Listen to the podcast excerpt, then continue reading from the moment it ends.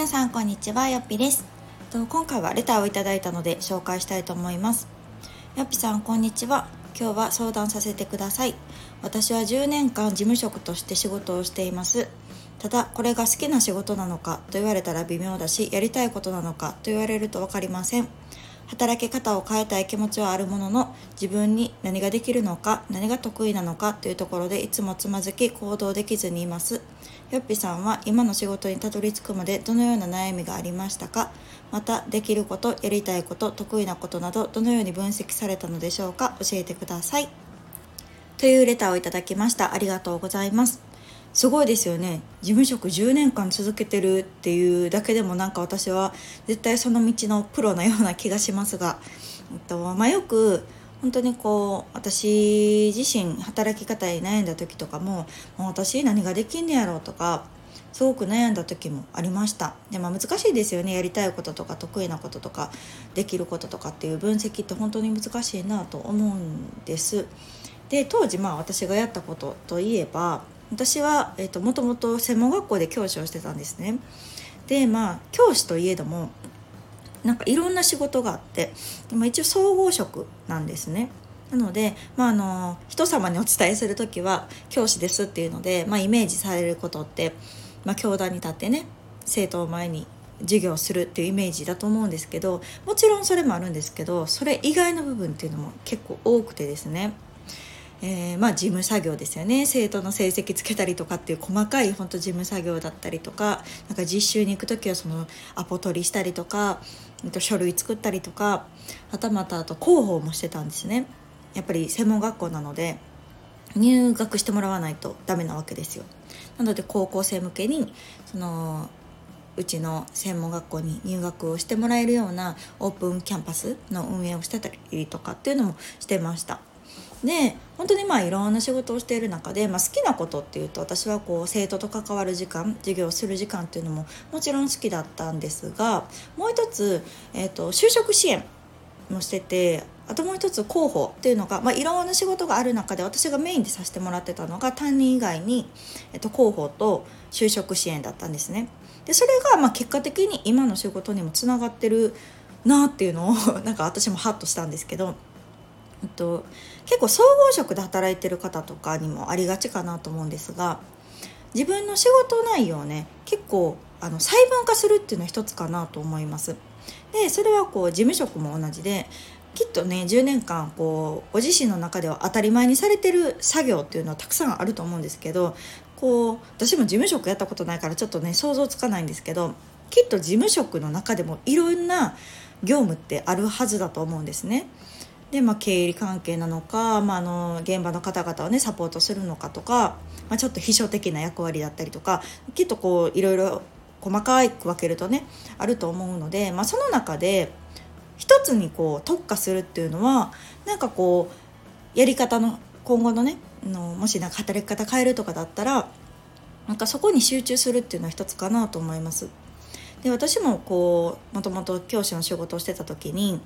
細分化するっていう意識がなかったんですね。なんかもう全部まとめて自分の仕事みたいな感じだったんですけど、まあ、今こう改めて振り返るとその当時アメブロとかでね書いてたんですよその専門学校の様子とか今日学生こんな感じでしたとか、まあ、それも広報活動の一環なんですけど私それが結構好きやったんですねあの全然苦じゃなくてあのブログ書いてあの発信するっていうことがね本当業務の一つででもそれって何やろうな。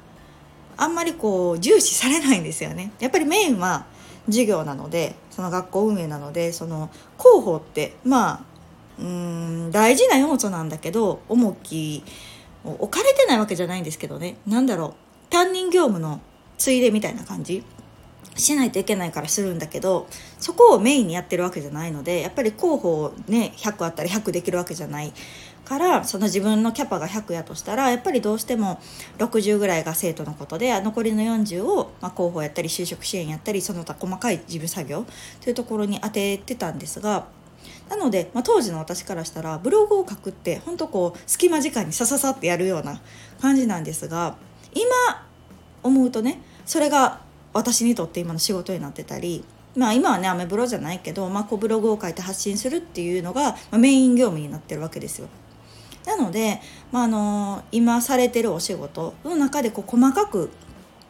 ね分けてみてジムってこう大きく見るともしかしたらこう今の会社でしか通用しないやり方とかっていうのもあるかもしれないんですけどそうじゃなくてそうじゃない部分っていうのもきっとあると思うんです。なのでそこをちょっとこう一つの会社じゃなくっていろんな会社に通用するやり方をちょっと編み出してみるとか今なんかこうオンライン秘書とかっていうのも結構増えてきてますよね。やっぱりこう秘書業務をしてほしい社長さんだったりとかっていうのもいると思うし、まあ、それがネットがあればできちゃうであればオンラインでいいやんみたいな流れになってるようなんですね。やっぱりこう秘書を1人雇うともちろん人件費もかかるしまあそんないらんねんなみたいな なんかこう雇うほどはいらんねんなでも必要やねんなみたいな需要やと思うんですよオンライン秘書がこう受けてる理由って。なんかこうオンラインでもいいからこう自分のスケジュール管理してくれたりとかアポ取りしてくれたりとかなんかそういう人が必要なそれが外注でできたらいいなっていう方がきっと多いんじゃないかなと思うのでなんかもしわかんないけどこのご相談されてる方がそういう業務が得意とかね。であればなんかそこを生かすっていうのも一つかなと思いました。なので結構ね本当にこうご相談される方で私何もできないんです取り柄ないんですっていう方本当多いんですけどこうやってね一個一個細分化していったら絶対ある。し、あのー、10年っていう経歴は本当すごいと思います。まあ、それがね一つの会社なのか転職されて10年なのか分かんないけどそれだけこうね事務職というものを続けられるっていうことはその中で培ってるスキルっていうのはきっとあるはずなのでなんかそこをうんそうだないろんなところに対応できるように変換するっていう考え方かなはすごく大事だし、まあ、そうすることによってなんかこう唯一無二のスキルになるんじゃないかなっていうような気がしました。でさっき言ったように私の場合だったら就職支援とかも、まあ、当時はね専門学生向けに今後のうん、まあ、本当に就職へ初めてこう送り出すっていうところだったんだけれども、まあ、今はその学生向けにね学生の時に知ってほしいことっていうのを授業でできたりとかあとはこうママ私自身がママになってすごくこの働き方もう一回キャリアについて考えさせられたので、まあ、今働き方に悩むママに向けてこうキャリア形成のこう再出発みたいなところだったりとか、まあ、こういうね家で働くっていう、まあ、一つの提案として発信させてもらったりをしてます。でもう一つこのブログっていうところで言うと媒体はねアメブロからワードプレスっていうものに変わってはいるけれどもそこにこう重きを置いて当時はね専門学校で教ってもらうためにとか高校生に来てもらうために発信してたけど、まあ、そこのこう視点をちょっと変えてねママ向けに自分がこう経験したことを自分がしてよかったことを発信しようって思うように、まあ、ちょっとこうなんだろうな斜めにスライドチェンジする感じ。でその当時は本当に 細かく細かくなんか仕事やったんか仕事じゃないんかよく分からんかったぐらいのものをこう一つにスポットを当てて深く掘り下げてこう広げてるイメージかな。ま、そうすることによって当時本当総合職の時はもうあれもこれもいっぱいやったんですよ。もう時間もない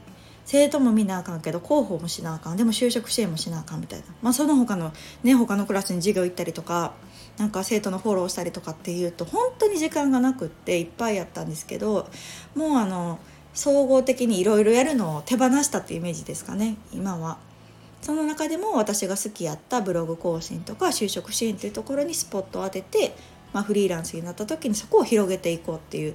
うん、ようなやり方をしたからこそ私は今があるのかななんて自分では分析してます。うん、なのでもしこう私には何も取り柄がないっていう方がいらっしゃれば今やってることを結構細かくね書き出してみるっていうのはいいかもしれません。でそこで自分のまあ好きなことやったり得意なことやったりあこれやったらなんかちょっとこういろいろ広げられそうかなって思うことを深掘りしていく、うん、そこをこういろんなパターンに置き換えられるような見方をすることによってなんかちょっとこう世界が広がったりするんじゃないだろうかと私は思ってます。こんな感じで大丈夫でしょうか。本当ね総合職で働いてる方たくさんいらっしゃると思います。特にこう大卒でねあの採用されてる方とかって総合職バリバリ働いてますみたいな女性も私も何人も出会ってきて、まあ、総合職やからこそなんか丸ごとねあの何でもやってバリバリ働いてるっていう方それゆえに、うん、自分の専門性がよく分かんなくなったとか結局何もできないとかっていう方がねいらっしゃると思うんですけど本当そんなことないと思います。うん、なのであの自分にできることがあるからこそ今働けてると思うし仕事が成り立ってると思うので是非そこをこうもう一度ね細かく分析してみて自分はこれが好きやなとかこれ意外とできてるやんなんて思うと次の道が見つかるかなと思いますのですごく応援しております。また何かあればレターいただけると嬉しいです。では次回の放送をお楽しみに。さよなら。